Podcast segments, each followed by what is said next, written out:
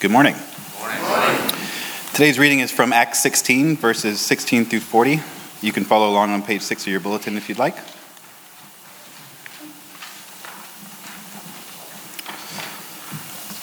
Once, when we were going to the place of prayer, we were met by a female slave who had a spirit by which she predicted the future. She earned a great deal of money for her owners by fortune telling. She followed Paul and the rest of us, shouting, These men are servants of the Most High God who are telling you the way to be saved. She kept this up for many days. Finally, Paul became so annoyed that he turned around and said to the Spirit, In the name of Jesus Christ, I command you to come out of her. At that moment, the spirit left her. When her owners realized that their hope of making money was gone, they seized Paul and Silas and dragged them into the marketplace to face the authorities. They brought them before the magistrates and said, These men are Jews and are throwing our city into an uproar by advocate, advocating customs unlawful for us Romans to accept or practice. The crowd joined in the attack against Paul and Silas, and the magistrates ordered them to be stripped and beaten with rods. After they had been severely flogged, they were thrown into prison, and the jailer was commanded to guard them carefully. When he received these orders, he put them in the inner cell and fastened their feet in the stocks. About midnight, Paul and Silas were praying and singing hymns to God, and the other prisoners were listening to them.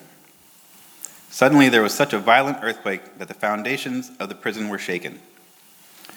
At once, all the prison doors flew open, and everyone's chains came loose.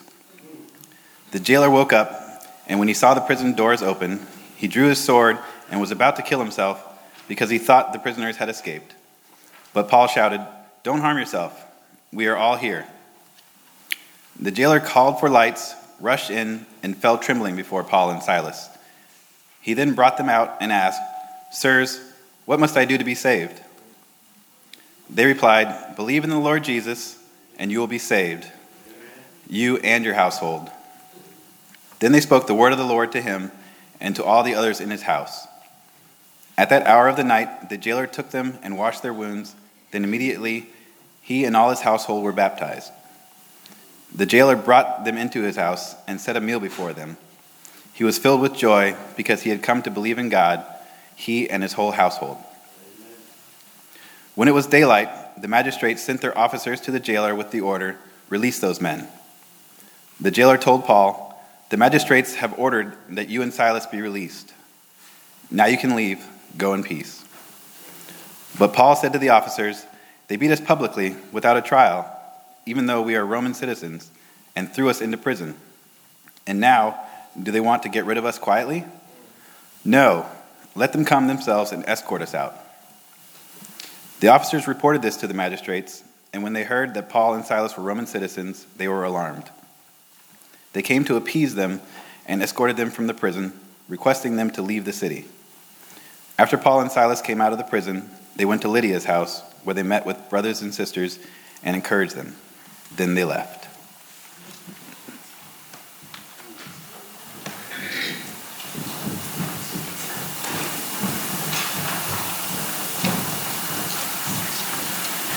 It's a joy to have Kevin back reading scripture after his brief newborn hiatus. Blessings to you and Courtney and family. But let's turn our attention briefly uh, to this passage. Uh, but let me say a word of prayer. Let's gather up our faith together and let's pray. Jesus, we believe your words when you describe this as a living word not just ink on a page, but words by which your Holy Spirit comes and gives life, changes lives. Jesus, I pray that you would send your Spirit now and that you would inhabit your word. Uh, God, we are going to be looking at a particular topic that we find embodied in this passage. And I'm asking God as we consider this issue of persecution that somehow, by the wisdom of your Spirit, you draw connections between that and whatever it is that each of us might be facing in daily life today.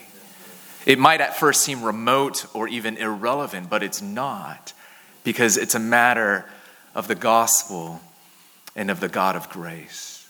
And so give us maybe new perspective.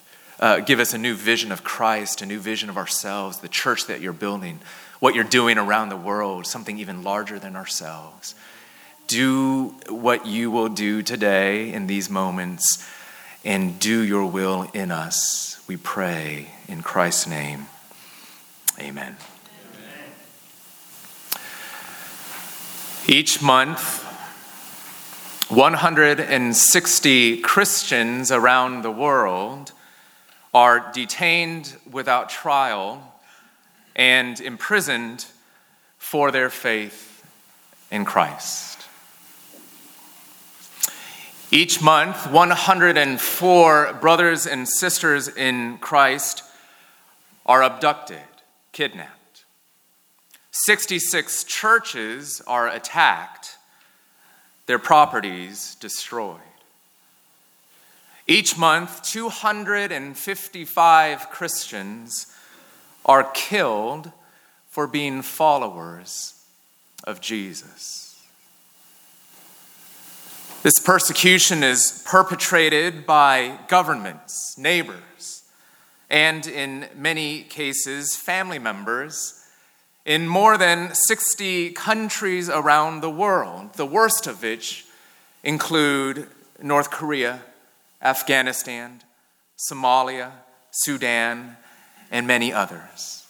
And the numbers that I just cited don't include the less measurable, less measurable, but no less painful experience of social ostracism, denial of education, loss of employment, forfeiture of hereditary rights, and much, much more.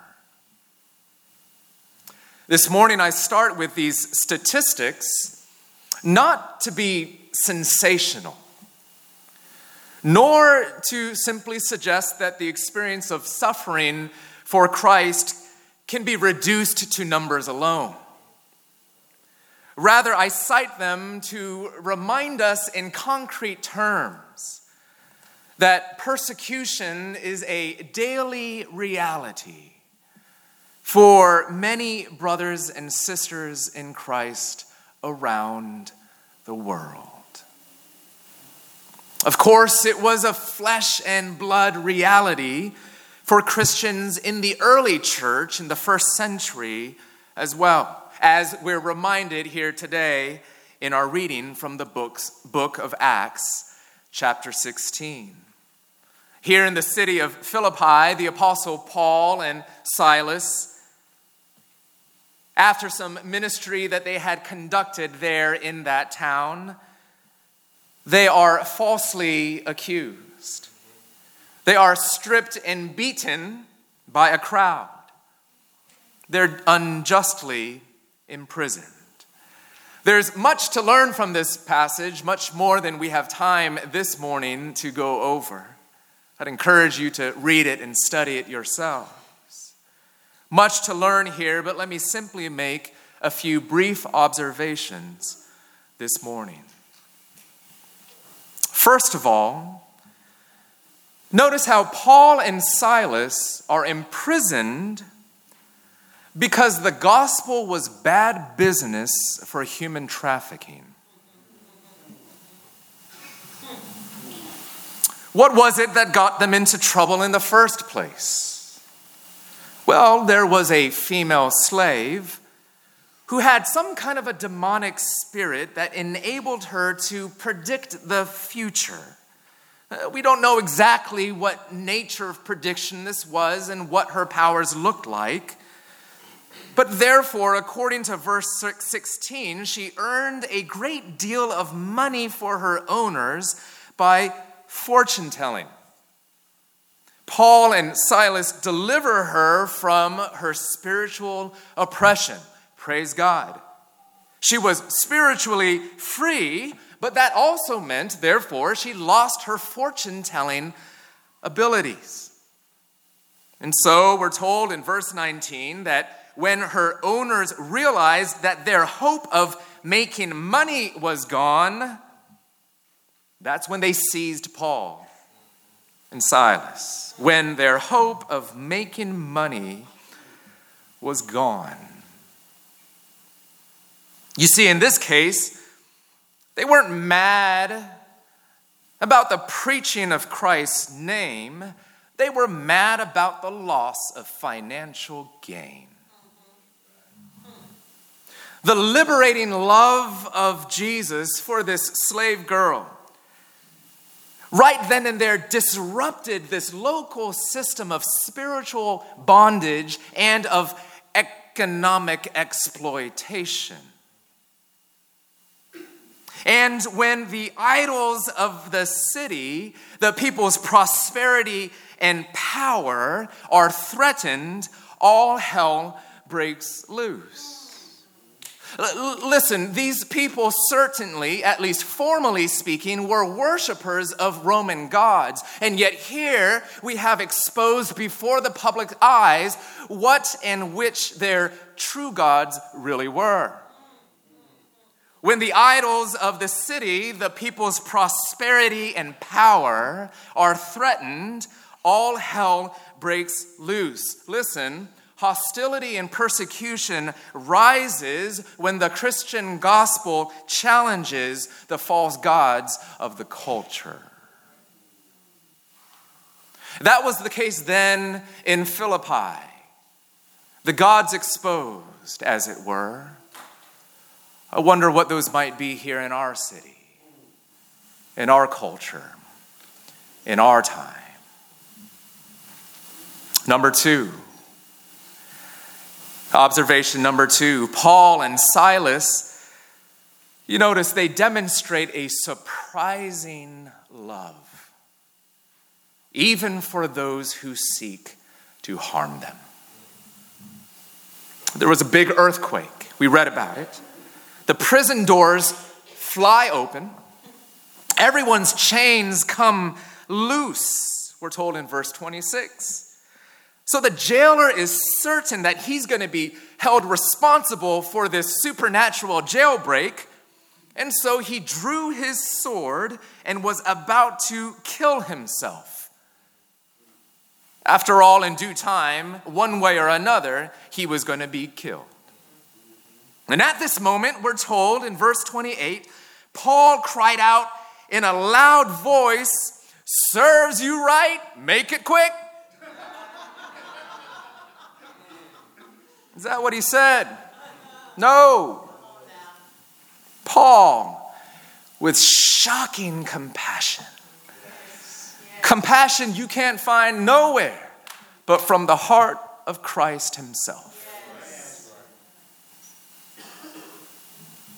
with a heart of compassion for his enemy, shouts, not whispers, shouts loud and clear to change his mind and his will do not harm yourself.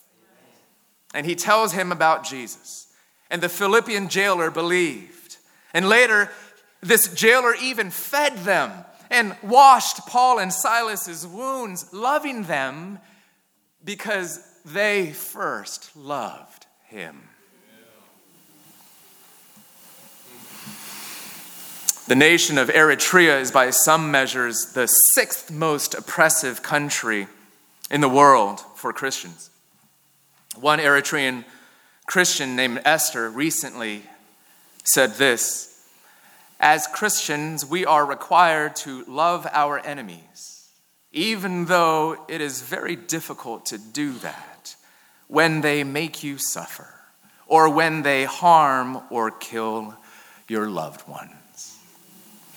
That's not a platitude coming out of her mouth and from her heart. Of course, Sister Esther is simply echoing the words of Jesus himself when in Matthew 5 he said, You have heard that it was said, Love your neighbor and hate your enemy, but I tell you, love your enemies and pray for those who persecute you. In fact, Jesus himself prayed, you know, Father, forgive them, for they know not what they are doing, referring to the very ones who had just impaled him with nails on a Roman cross. You see, the book of Acts again and again actually is the story of the Spirit of Jesus replicating in his followers the very life of Jesus, doing the things that he did and does, saying the things that he says and said. So, what do we have here but this? The persecuted are called and empowered to love with the same love with which they have been loved in Christ, enemy love, which is, of course, gospel love, even for you and me. What is the weapon of the persecuted? It's love for their persecutors. Number three, third observation Paul and Silas protest injustice. Did you notice this? We're told in verses 35 and 36 that the charges were dropped against them by the city's magistrates.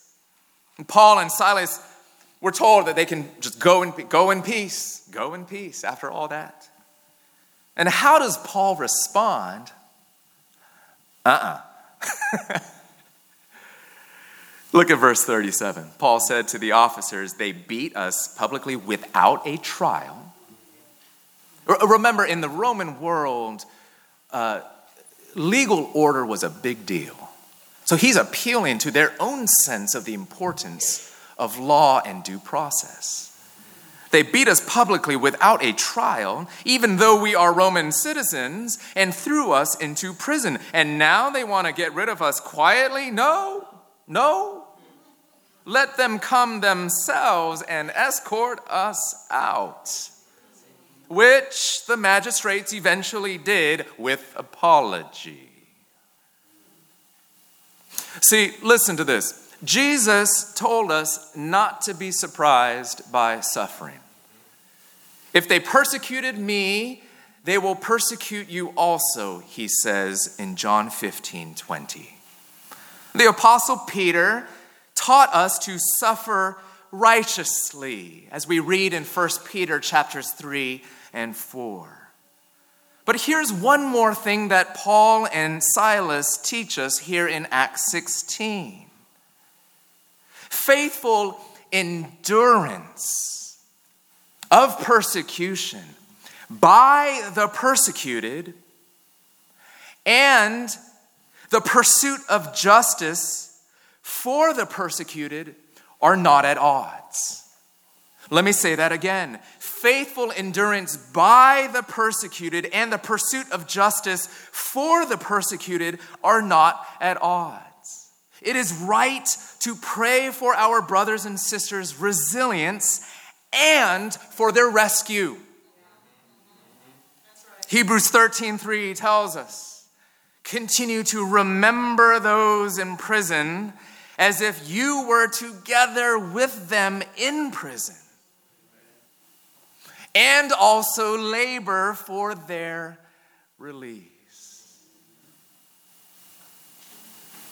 It's right to love them in prayer. It's right to love them by laboring for justice. But even prior to or in the absence of their rescue, we must notice our fourth and final observation, and it is this. Strangely, Paul and Silas sing in the midst of their suffering.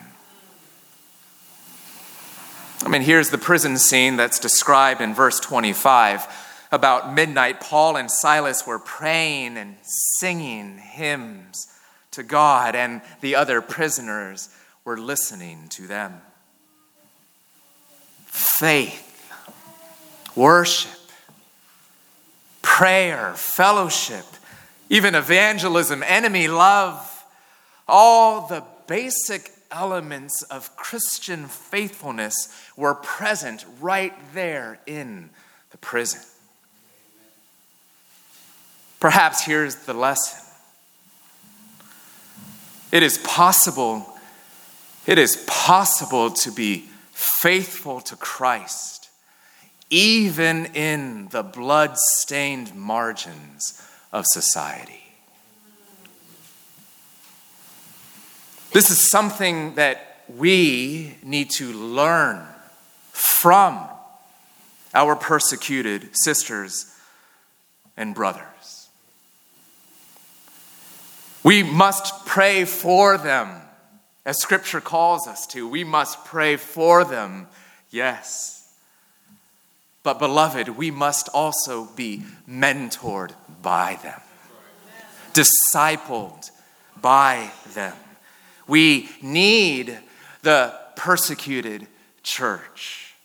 And in fact, we need to also see them not simply as the persecuted, but also as the persevering church. Far too many Christians in our country are panicking as Christian faith and culture become increasingly de centered in American society. We must keep in mind that throughout its history, if we are careful students of the history of Christianity, throughout its history, the church has always flourished most when it has clung to social power least. Beloved, it is possible to be faithful in the margins. And so we look to our suffering brothers and sisters as models of faithfulness under fire. And we find in them a reflection of the one who was born in the margins, lived in the margins, and was even crucified for our sins, literally in the margins outside the city gates. Which is the point that the writer of Hebrews 13:3 is making when he says there, therefore, let us go to Jesus outside the camp, outside the city gates, into the margins, and bear the disgrace he endured. Let us go to Jesus outside the camp and bear the disgrace that he endured. And let us remember our brothers and sisters who have gone there before us. And so we pray for them and we honor them and learn from them and imitate them as they themselves imitate our suffering Savior. Let's pray. Jesus. We pray for these brothers and sisters today, those languishing, living, enduring faithfully in North Korea, in Afghanistan, Somalia, in Sudan and Eritrea, in Syria, Pakistan. These are not simply people suffering at a distance, these are family members in Christ. They are our brothers, our sisters. When one part of the body suffers, the whole body suffers. And so we grieve and mourn and suffer with them, even as we wrestle in prayer, even as we feel so often at a loss of what to do. We pray for them. We pray for their protection. Lord Jesus, protect them from harm today. Physically, emotionally, psychologically, relationally, economically, in all the ways that we know the enemy would creatively seek to harm them. We pray that you would renew their trust in the unbreakable promises of Christ. That you would give them grace today to persevere for another day until the day you return. We pray that you would give that counterintuitive, mind boggling grace for them to love their enemies. That through their love, people might have a window into the deep love of Jesus for them in the gospel. We pray for justice as well. We pray for the release. We pray for the changing of laws. We pray for the, the timely tearing down of oppressive regimes. We pray for the world, even unbeknownst to themselves, to make ways for the release of prisoners, of captives to be set free. We pray for justice and equity but we pray again that even in the face of suffering, that these brothers and sisters would cling to the cross and to the resurrection. That you would be their sure hope.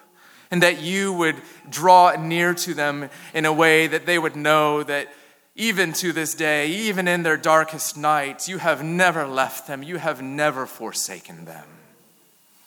Be Emmanuel unto them all over again today and hear our prayers in this humble gathering here. Let our prayers, our faith, our longings rise up to your throne of grace on their behalf. Please answer these prayers for your glory, Jesus, and for the good of our persecuted brothers and sisters. We commit them into your strong hands, and we pray this in Jesus' name. And all God's people said together, Amen. Amen. Well, she's already up here, and I want to introduce our guest presenter here today.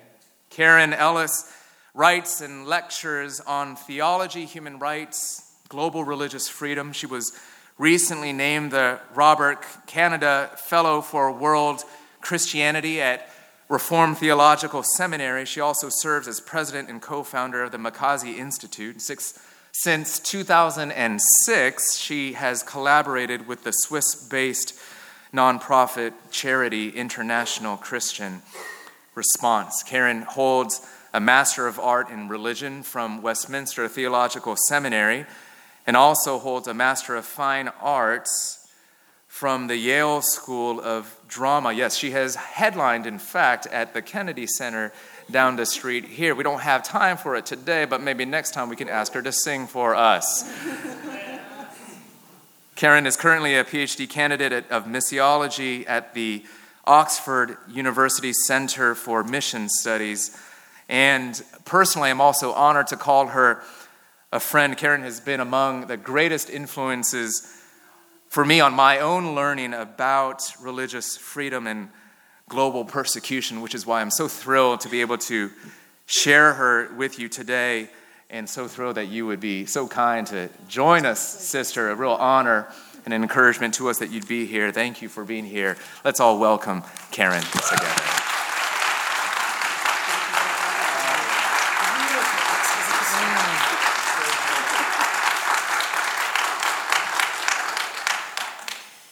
Well, what more can I say than to you has been said? Thank you, Bishop Kwon,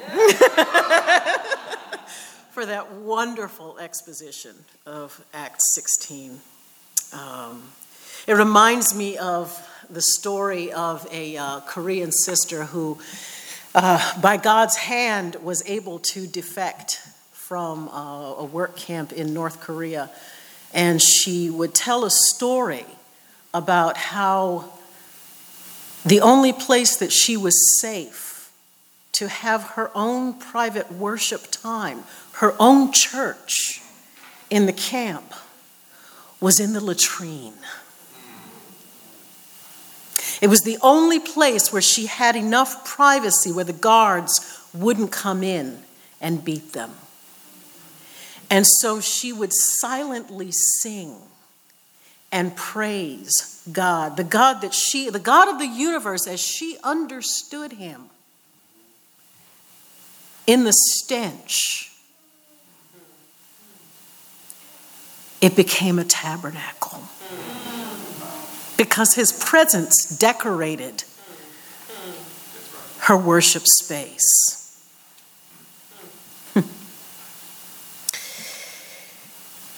In prisoners' chains with bleeding stripes, Paul and Silas prayed that night, and in their pain began to sing. Their chains were and they were free.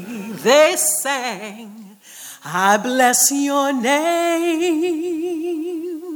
I bless your name. I give you honor,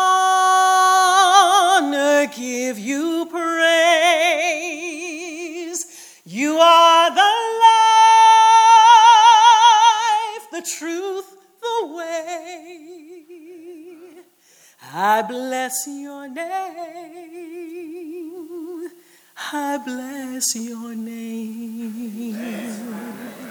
Now, it's a little crowded up here uh, because uh, I've brought 200 million uh, brothers and sisters with me this morning as I represent them. Uh, so, pardon me if we kind of jostle against each other. There are so many stories that want to be told. Um, 200 million Christians face persecution, and prison is a common experience for many living under anti Christian hostility.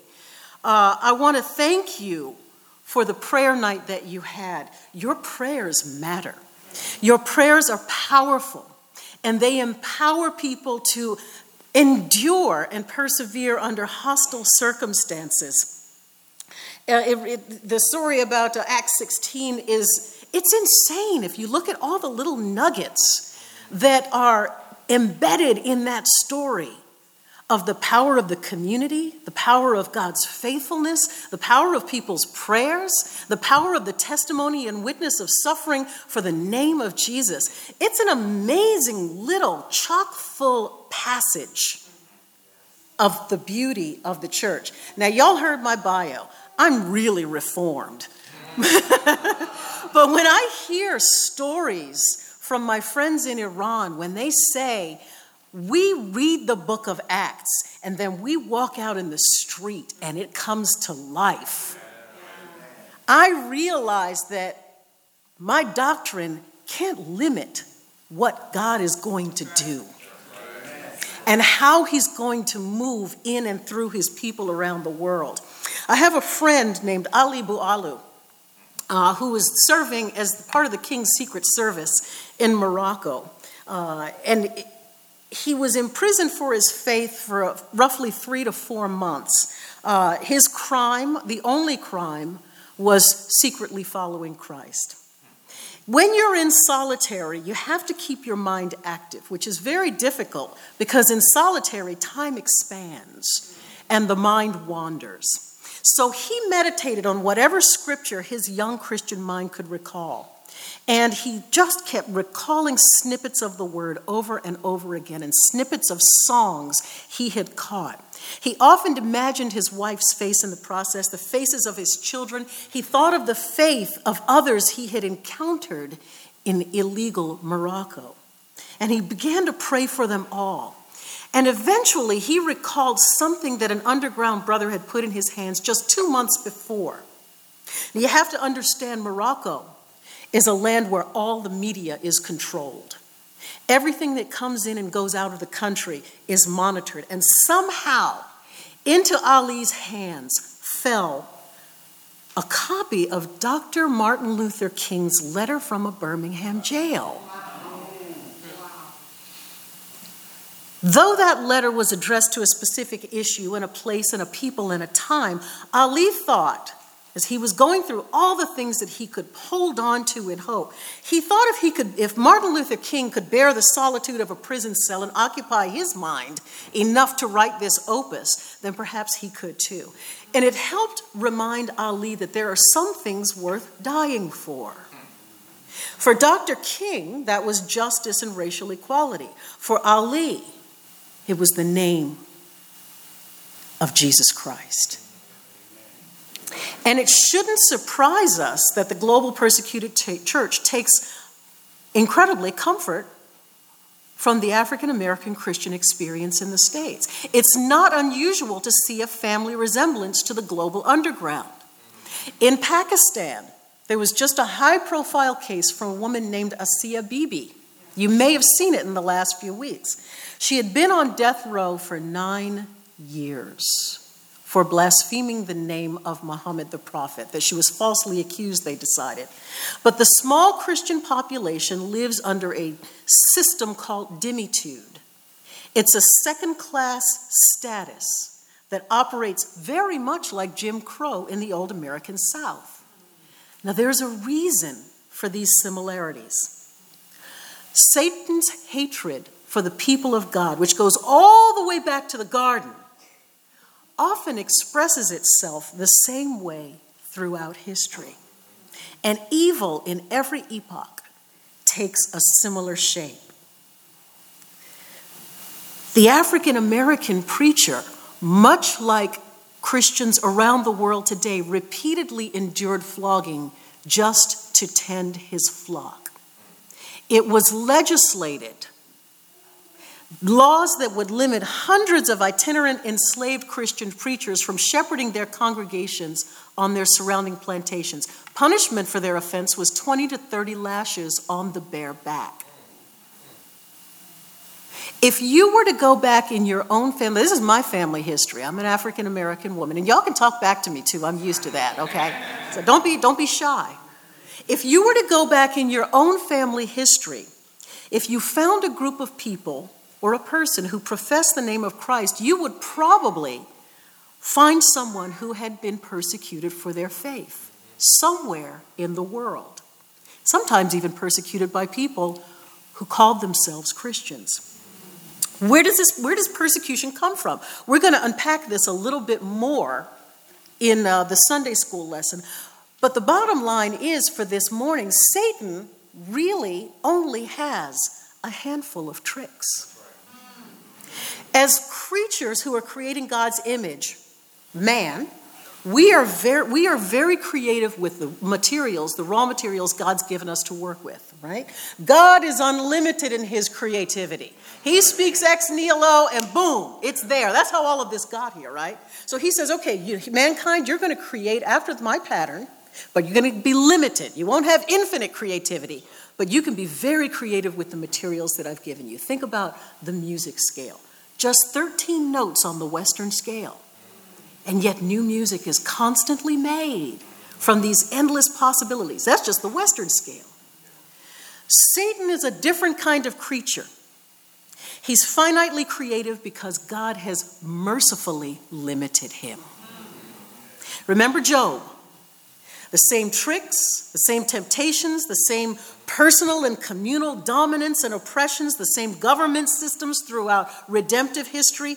Satan is uncreative, he is unimaginative, and he's limited because God has limited him. Oh, but he rules the world, you say. Yes, but because of God's sovereignty, he can only do so much destruction because God has said this far and no more. If this is the case, then, why is he so effective at what he does? He's uncreative, but he's really good at marketing.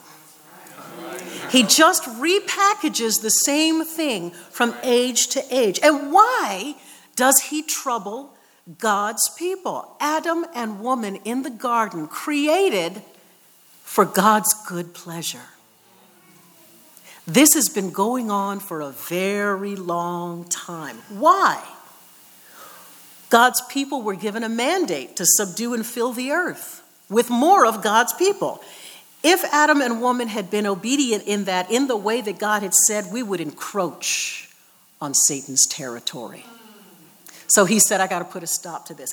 And that is the way it is today. He still says to these Christian communities, I am going to constrain you so that you cannot make more people who live by the story, I will be your God and you will be my people.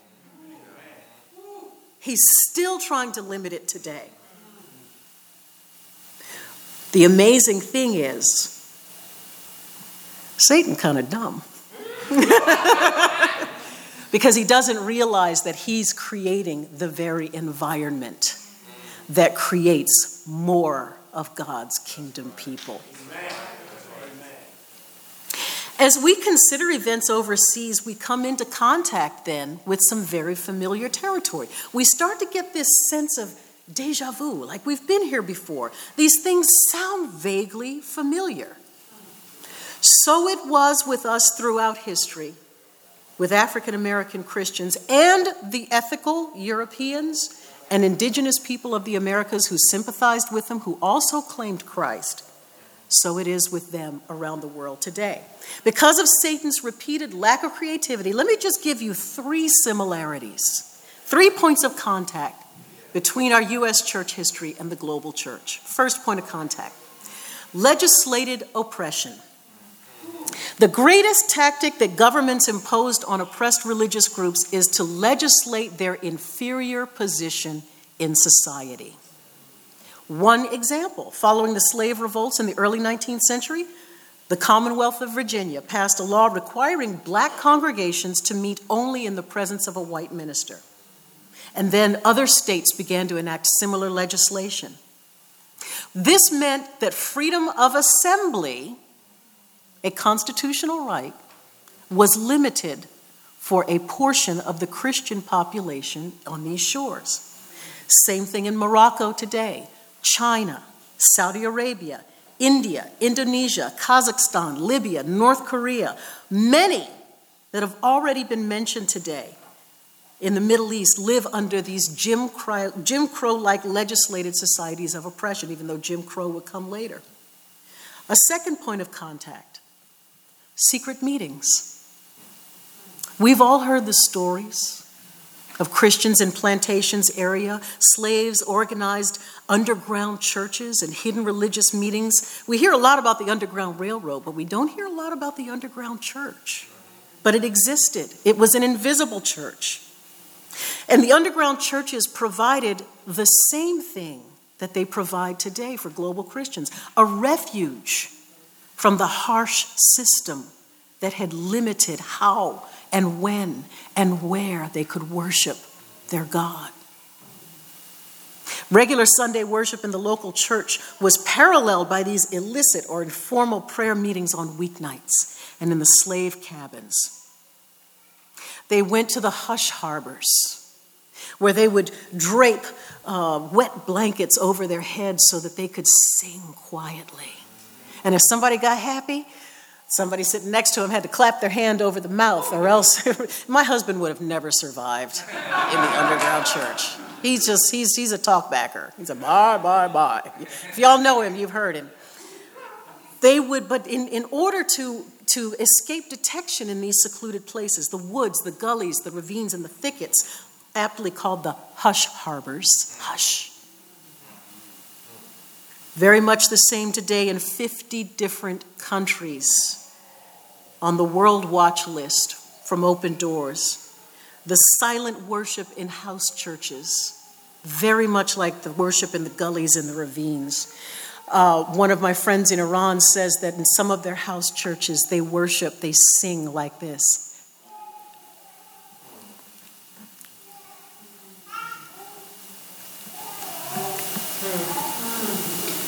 And that's their worship. Bibles and other Christian, illegal Christian materials are often today hidden in tree branches or buried underground so that when they come back to the place of worship, they can dig it up and find it and worship together again. Christians today, at any given moment that you look at your clock or your watch, somebody is worshiping God in an illegal country. Third point of contact making it illegal to possess the word in written form or forbidding and controlling education.